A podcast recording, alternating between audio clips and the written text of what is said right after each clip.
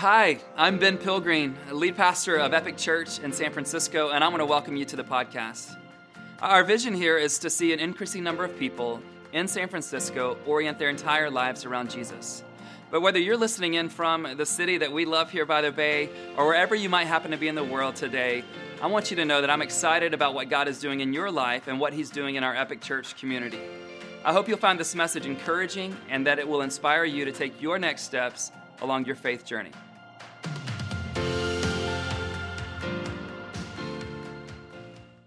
Can you feel the excitement in the room? Yes, sir. Yeah, same here. Students, we love you. Don't you love our students being in here to start our 11 o'clock worship gathering? Oh man, it just does a heart good, doesn't it? Especially if you're a mom or dad to any of these students, you're like, man, I'm so glad that this is the environment in which they're growing up. And I'm thrilled that you're here today. We do begin a brand new, and I'm also glad that they leave, otherwise, you wouldn't have seats. So we're so happy as our students are in there.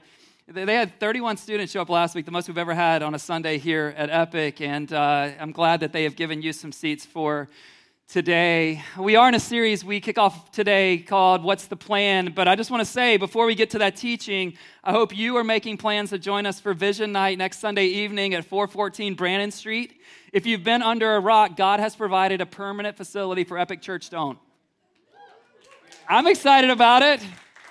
We're staying in the neighborhood we've always been. And guys, it's pretty rare to actually be able to physically and literally step into the future. But we're going to do that next Sunday evening at 5 p.m. And I would love for you to be there as we imagine what God might do in that space and what part we might get to play in making that reality, uh, uh come, making that vision become a, a reality. We are beginning a new series today called What's the Plan? And I thought it would be fun for you to participate just so that means you're going to play along. When I say raise your hand, you're going to raise your hand. You know, it's one of those kind of things, except for those of you who are stubborn. You're like, no, I'm not doing it. I don't even care if I like the game. I am not raising my hand. Hey, how many of you would consider yourself a planner? Just raise your hand if you're a planner. Just keep your hands up. I would love to know that. Um, keep them up, seriously. Like, I assume that means you have detailed schedule for this coming week, yes? Uh, or maybe some of you keep them up every time I'm just, it would keep going. So you've got a plan for the week. How many of you have got a plan for the rest of the month? Anyone know your big rocks for the rest of 2022? Yeah. Awesome. How many of you already know where you're going on vacation in 2025? I actually do because we go to the same place every single June. My wife has, her hands up. She's like, You better know. I'm like, it's with her family, and I love it. I love it. Uh, but some of you are like, you have all of us beat. You already know which university your two year old is going to attend 16 years from now. If that's you, would you raise your hand? It's important for me to know which kids I'm praying for and that God would give their mother and father grace as they plan for that. How many of you used to be planners? No, for real. Like you were a pre COVID planner. Anybody, you remember when you used to be able to plan trips and go on the trips? Or you used to plan to go to a concert and you went to a concert? Or you used to plan because you knew the new James Bond movie was coming out, except it didn't come out? Oh, oh, right. Anybody, anybody pl- like back in the day, you remember when you could plan a wedding and actually get married on the day that you planned to get married? You remember that? Yeah, I, we used to be planners. Now we're like, we're just taking it one day at a time, right? Um, how many of you, this is really important too, would say that you're more spontaneous than you are planned? Keep them up high. This is important. Look around the room. These are the fun people. they're the worst partners ever on a major project, but they're super, they're super fun. And then how many of you would say you're just like your pastor, you like to plan your spontaneity?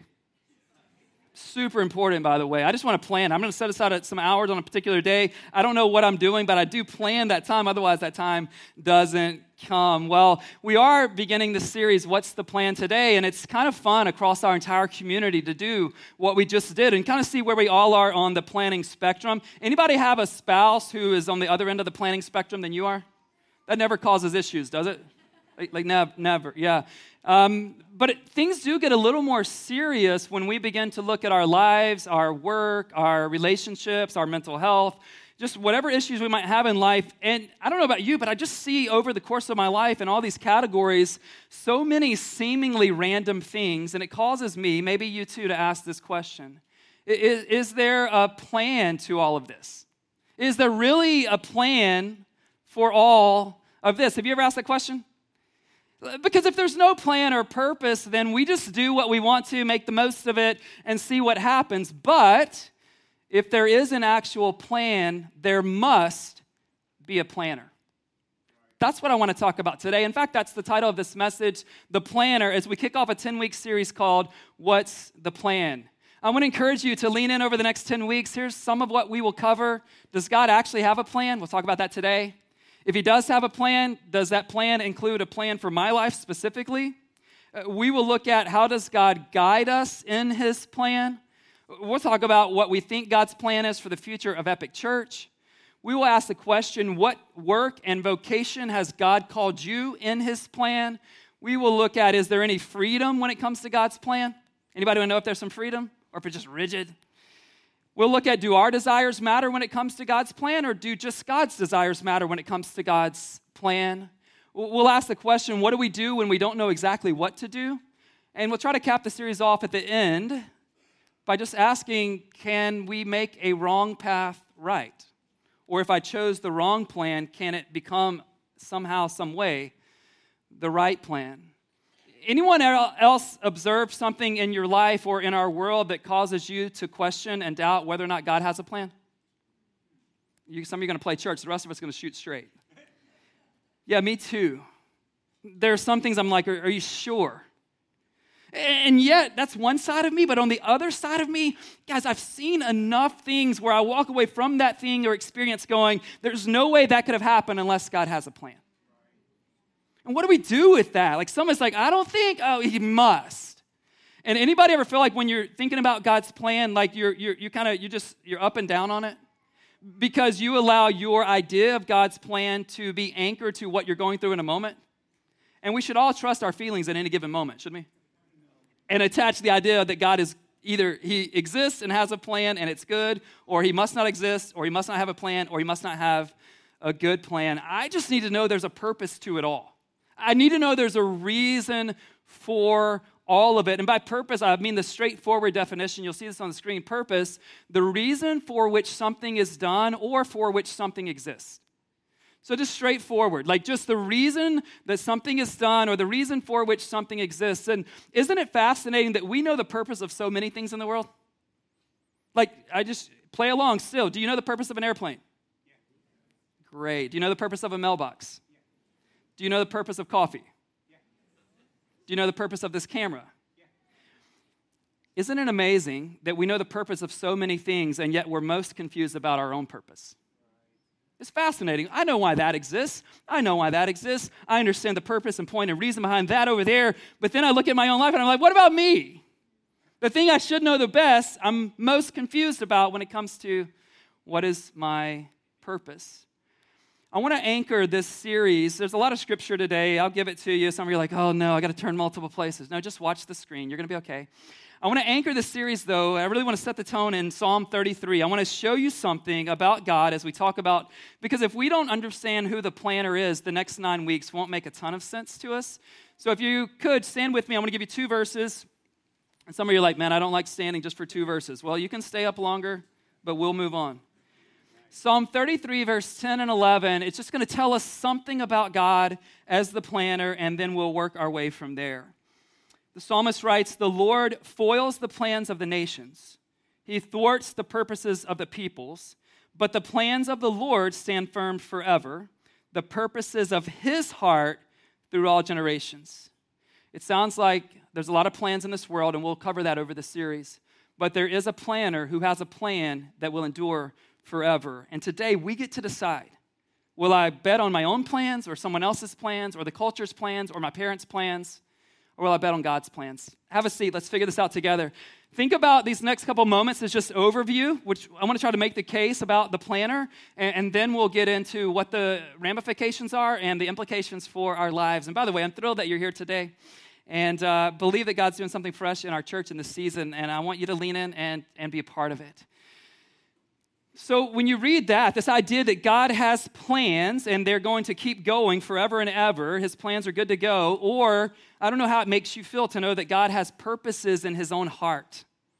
And that those purposes, no matter what comes, no matter what happens throughout history, no matter what people choose to do, those purposes are going to endure through all generations. Something similar was said by Job. Job, if you don't know, he had kind of everything taken from him He wanted to die. He started questioning God. And at the end, after he had experienced all of this with God, he said these words in Job 42, verse 2. To God, he said, I know you can do all things, no purpose of yours can be thwarted. I know you can do all things, no purpose of yours can be thwarted. Job learned this at the end of all of his events and trials and tribulations. I wonder if we could learn this on the front end. And what if we could just go into the rest of our life on this earth knowing that God has a plan? knowing that it's going to stand over the course of time. What if we could just live with that confidence rather than going, hey, I think he has a plan, I don't think he has a plan. I think he has a plan, I don't, right? And just looking at our own lives or how we feel, our emotions, or what we're thinking. And so that's what I want to really build the case for today. Proverbs 19:21 says, Many are the plans in a person's heart, but it is the Lord's purpose that prevails. So the writer of Proverbs isn't saying it's wrong for us to plan. We'll talk about that. I'm going to do a whole message on desires. Do our desires have any role in, in, in God's plan? And there's really uh, kind of giving you the answer for that October 2nd message, but there are really two ideas when it comes to desires. God wants us to express our desires, and He wants us to surrender our desires. Most of us are good at one or the other. Most of us don't even tell God what we want. We're just like, your will, your will, your will. Others of us are like, God, I want this, and I don't care about your will. Right? So, so that's what I want to get at. So the writer of Proverbs says, hey, there's a lot of plans out there, but it's the purpose in the heart of God that prevails in the end. So God has plans, they endure. He has purposes in his heart, they're going to last for all generations. Proverbs says it's his purpose that's going to prevail. And even if you can get around that, you should ask this question Are his plans good? Are his purposes good? I want to jump right to something that Paul wrote to Timothy in 2 Timothy 1 9 when he said this, talking about Jesus. He said, He has saved us and called us to a holy life, not because of anything we have done, but because of His own purpose and grace. This grace was given us in Christ Jesus yesterday? Yes, yesterday, but oh, initially before the beginning of time. I love this idea. Just think about what Paul's told Timothy. He's saying, I want you to know something. God has a good plan for your life. How good is it? Well, it's so good that it's not going to be predetermined by what you do, it's going to be predetermined by who God is. And his purpose is to save you from yourself and your sin, to lead you and call you to a holy life, which simply means this a life that is set apart for his purposes. Why did he do it? Because you were going to be such an angel? No, because you're not. He did this not based on anything you had done, but out of his own purposes. Aren't you glad that if his purposes endure forever, then his purpose is for you to know him and have eternal life with him? Amen. Anybody besides me, as you think about what you did over the last 24 hours, glad that it's not based on anything you have or haven't done? Now, you guys have been awesome the last 24 hours, it looks like. That's God. And so, what we have to begin doing, okay, you've got plans, they last forever, they're good plans. Then we just still have to decide will we align our lives with His plan or ours or someone else's? In Acts chapter 5, this is kind of like the apex of my message today. So, I'm telling you, it's getting ready. So, I need you to lean in.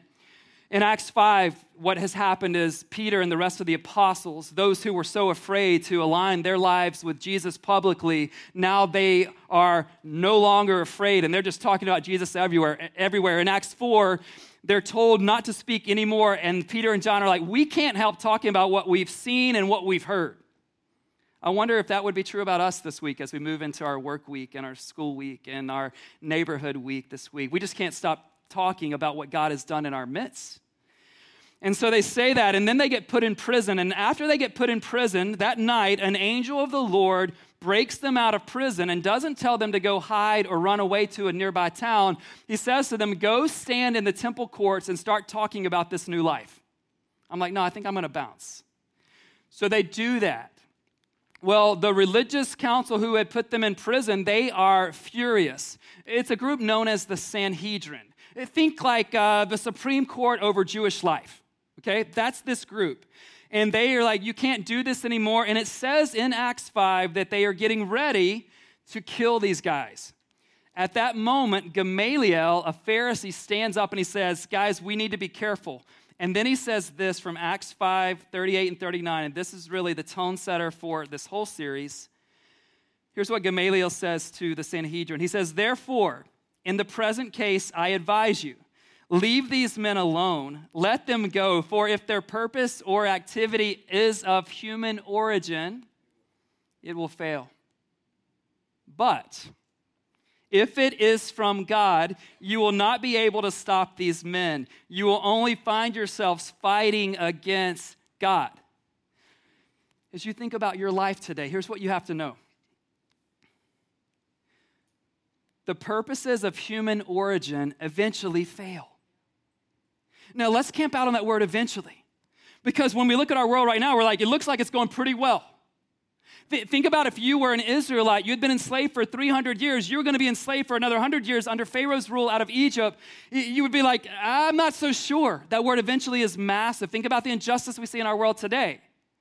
The plans of the purposes of human origin eventually fail, but the purposes that originate in the heart of God are unstoppable.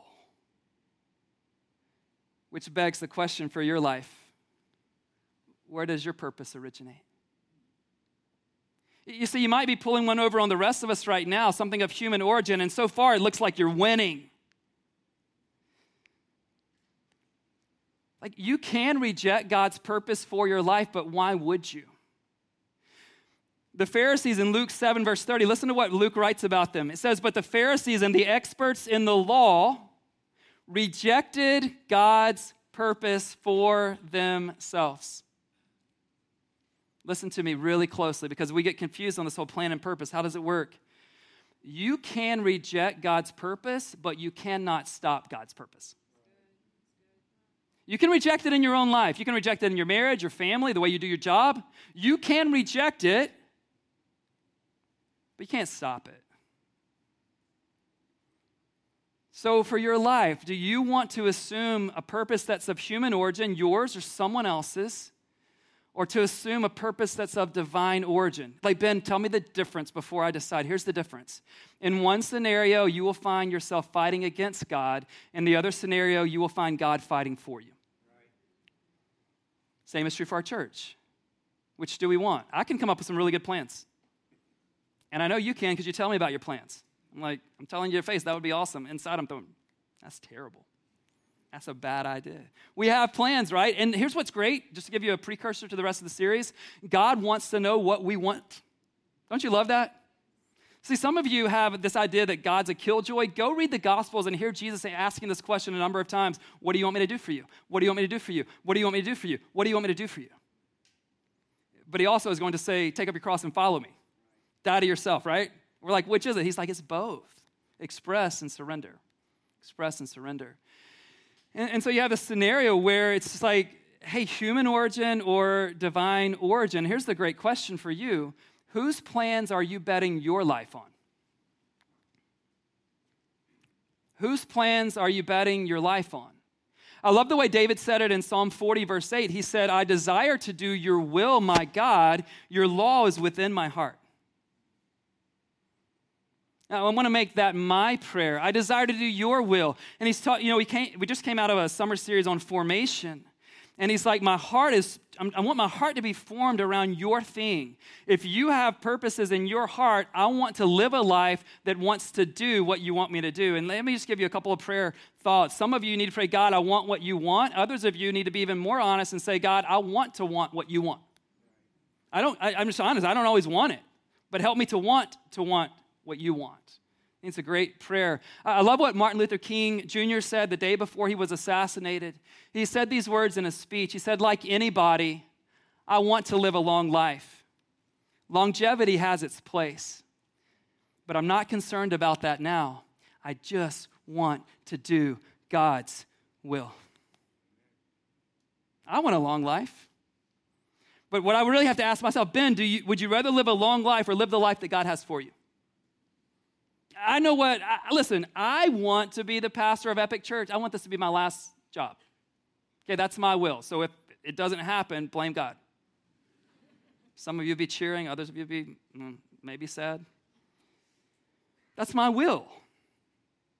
But do I want His will enough that even if I have to let go of the thing that I absolutely love, would I be willing to do that? Would you?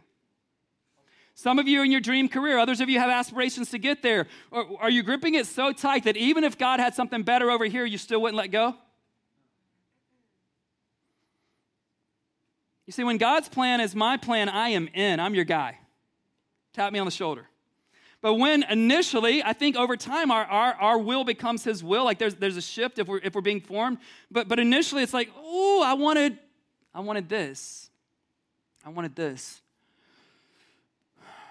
But what about Jesus? I mean, if you don't know, our vision here at Epic is to try to orient our entire life around Jesus.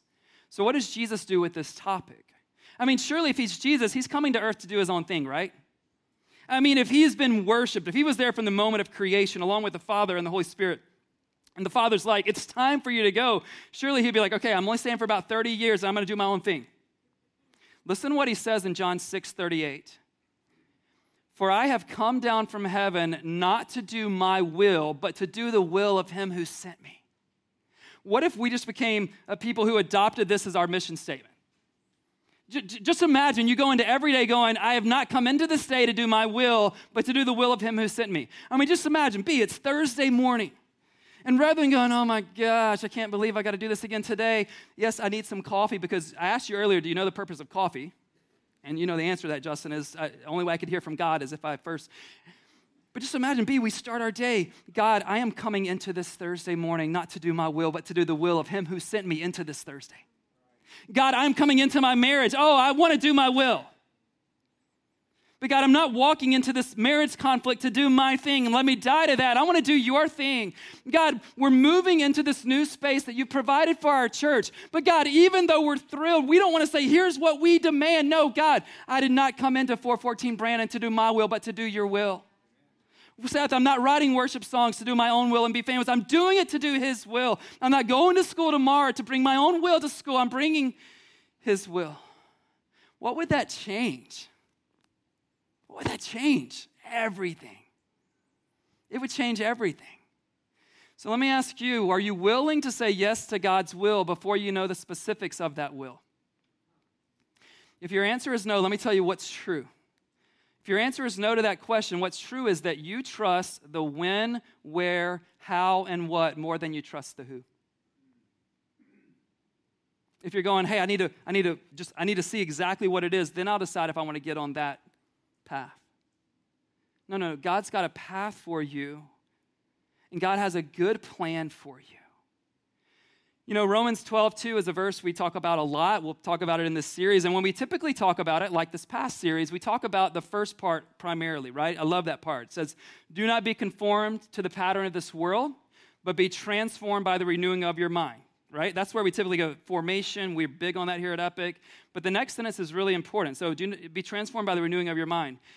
Then you will be able to test and approve what God's will is, his good, pleasing, and perfect will and you're thinking, good, pleasing, and perfect, then what about all of the evil? What about all of the injustice in our world? Ben, what about the thing that's happened to me?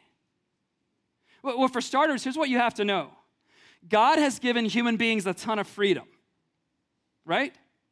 And let me tell you how this plays out and how we view ourselves and how we view the world and how we often view God. Here's what we say to God some version of this I want my freedom, I want my freedom, I want my freedom. But when we see evil in the world, we think, God, you must have a problem. You see the disconnect. I cannot go, I love my freedom. God, the evil in this world, you must be a bad God. No, the reason there's evil in the world is the same reason that you have today the freedom to choose. I will not be held responsible for what you choose to do with what we're talking about. The friend beside you, your spouse, your kids, your parents, they will not. We, God has given us freedom to do. But the person who writes this in Romans 12, if you don't know the biographer of Romans, you might think that person must have had a pretty easy life. If they think, if they lived on this planet and they said that God's will was good and pleasing and perfect, they must have had a pretty cush life. I bet every time they asked for something, they got it. I bet they lived a long life. I bet they never had trials. And I'm here to tell you the person who wrote this is the Apostle Paul. Two months ago, I had the privilege of being in Rome and visiting a prison that Paul was kept in. And then we were able to visit the space just outside of Rome where Paul was martyred for his faith. And you may be thinking, Ben, how could a person who went through all of that write that God has a good and pleasing and perfect will? It's because he got to know God. Remember, Acts 8 begins by saying Paul had this plan of human origin. He is, he is applauding. When Stephen, uh, a follower of Jesus, is martyred, Paul is there applauding. Human origin, evil, but he had the freedom. But in Acts 9, he meets Jesus. Jesus changes his life, and he gets to know that if God can rescue me, not because of anything I have done, but, but because of his purpose, he must be a good God. And so here's what Paul knew that he wants you to know, wants me to know today a good God cannot have a bad purpose. We've got to quit looking at each moment of our lives and making decisions about what God is like. We need to hear Paul go, hey, no, before the beginning of time, he did this, and at the end of time, he's going to do this. And so when you see a moment in history, just know that God's plan will still prevail. You, you know this in the world, and if we're not careful, even in the church world, we will talk about who God is based on what we're in the middle of. Do you remember what happened on Palm Sunday? Do you remember what they said about Jesus? He's coming into town, and what's happening? Starts with a hose, ends with an Anna. Hosanna. Like they're like, Hosanna, here comes the king. That chant, that perspective didn't even last a week. Friday, the chants go from Hosanna to crucify him. And what looked like, oh, here's our guy, God's got a good plan. Now there's like, there either isn't a God or he doesn't have a plan or it's not a good plan when Jesus brings Lazarus back from the dead in John chapter 11. Everybody's like, oh my gosh, God has a good plan, but not everybody. John 11, 53, from that day on, they plotted to take his life. And I want to end in the text this morning in Acts chapter 2. I want you to see it. I want you to think about what we heard in Acts 5. In Acts 2, you've got Peter standing up and he's giving the first sermon. And he's trying to tell us about how our planning and how God's planning can sometimes work together and sometimes they're opposed to each other. And Peter, the first sermon in church history, here's what he said in verse 23 and 24. Talking about Jesus, he said, This man was handed over to you by God's deliberate plan and foreknowledge, and you, with the help of wicked men, put him to death by nailing him to the cross. All right, pause for a moment. When we typically think about free will versus God's will, a lot of times most of us in this room think it's got to be one or the other. But in verse 23 alone, do you see both at play? Was it God's deliberate plan for Jesus to be on the cross? Was Jesus put on the cross because of the sins of evil and wicked men? Something really to grapple with. Live in the tension of that. So that's what went down. God's plan, evil plan, they came together. But what does verse 24 say? But God raised him from the dead, freeing him from the agony of death because it was impossible for death to keep its hold on him. Do you see that? In that moment, if you were there on that Friday, if you remember the guys walking on the road to Emmaus on that Sunday morning when Jesus intercepts them, if you were there that day, you're like, I guess there wasn't a good plan. Do you remember what the guys on the road to Emmaus said? We had hope that he was the one. They, they, they thought what a lot of people thought in that moment, including the disciples. Evil had finally won. God's power had met its match. But Peter, in this message, he goes, Yeah, this was happening, this was happening. He was nailed to the cross. And then he gives us the most, uh, two most important words in all of Scripture and maybe in all of history but God. This was going down just like this. It looked like the story was over, but God had another chapter. But God freed him, made him rise from the dead because it was impossible for death to keep its hold on him. It's like in this moment, Peter saying, Remember what Job said?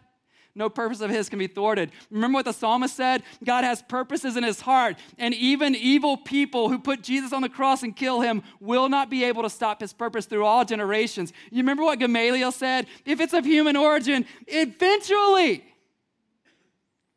it will fade.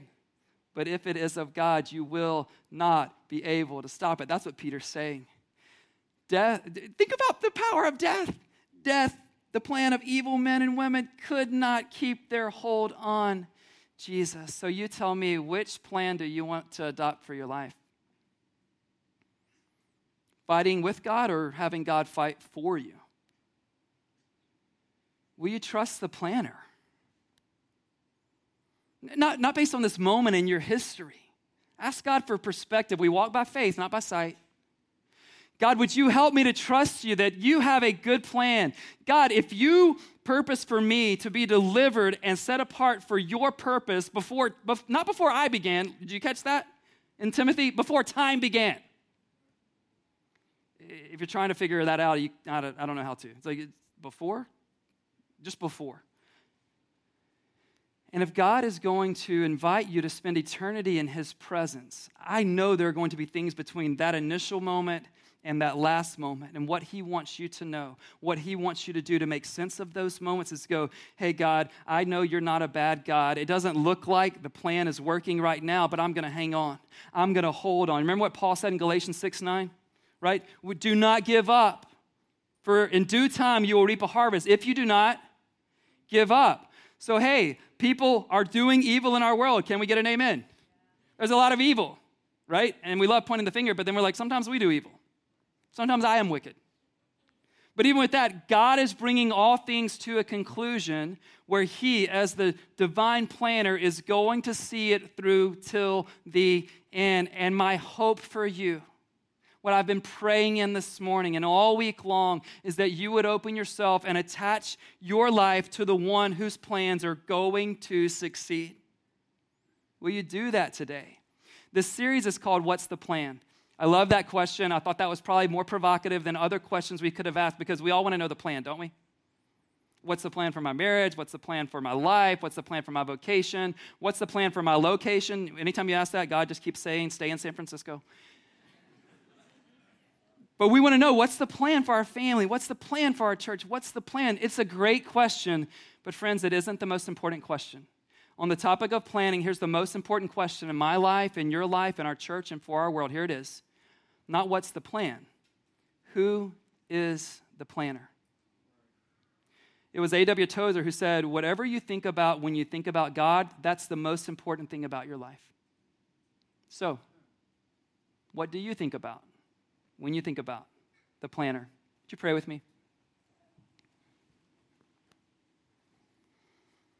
It's so easy to, uh, to want and to even be passionate about my own will so easy to, to want my desires to be supreme, eh, eh, whether it's my family, whether it's my relationships, whether it's our church. And what I want to get in a pattern of doing is just with Jesus and with Martin Luther King Jr. and with Paul and with Peter. I just want to go, hey, I, I did not come here to do my will, but to do the will of Him who sent me. We did not start this church to do our will, but to do the will of Him who sent me. And I want for you and I just to, even before we know all of the details, to become people who are surrendered and going, I want your plan, God. I trust you. God, not everything in our world is good. Not everything in my life is good right now, but God, I trust that you are doing what Paul said in Romans 8 28. I trust that you are working all things for the good of those who love you, who are called according to your purpose. God, would you come and move in our hearts? God, we declare we're dependent. And today, as you listen to even this prayer, if you've never given your life to Jesus, I want you to know, as we just read from Paul to Timothy, you were made for that. And it's never going to quite work in your life until you really give your life to Him. It was C.S. Lewis who, in Mere Christianity, he wrote, essentially, as a car was made to run on gasoline, you were made to run on God. You were made for a purpose. You were made on purpose. And it starts with really realizing that God came to deliver you from yourself. And today you can have that. You can simply say something like this Jesus, save me from a life without you and bring me into a life with you. And for the rest of us, will we surrender today? This space in front of me can be an altar where we just go, God, I really do want your thing. Or, God, I'm trying to discern. Would you give me wisdom? What is your plan? And others of us have been through some terrible things, and we're still wrestling with whether or not this God I've told you about is a good God. God wants your honesty today, but He also wants your trust. So, God, would you come and move among us in Jesus' name? Amen. You may stand at this time. Again, this space, this altar in front of me, in front of the stage, could be a place where you just pour your heart out to God, but let's respond. Thank you so much for joining us on the Epic Church podcast today. If you would like to learn more, you can go to epicsf.com. I want to also encourage you to download the Epic SF app so that you can keep up with everything that God is doing in and through this community in downtown San Francisco.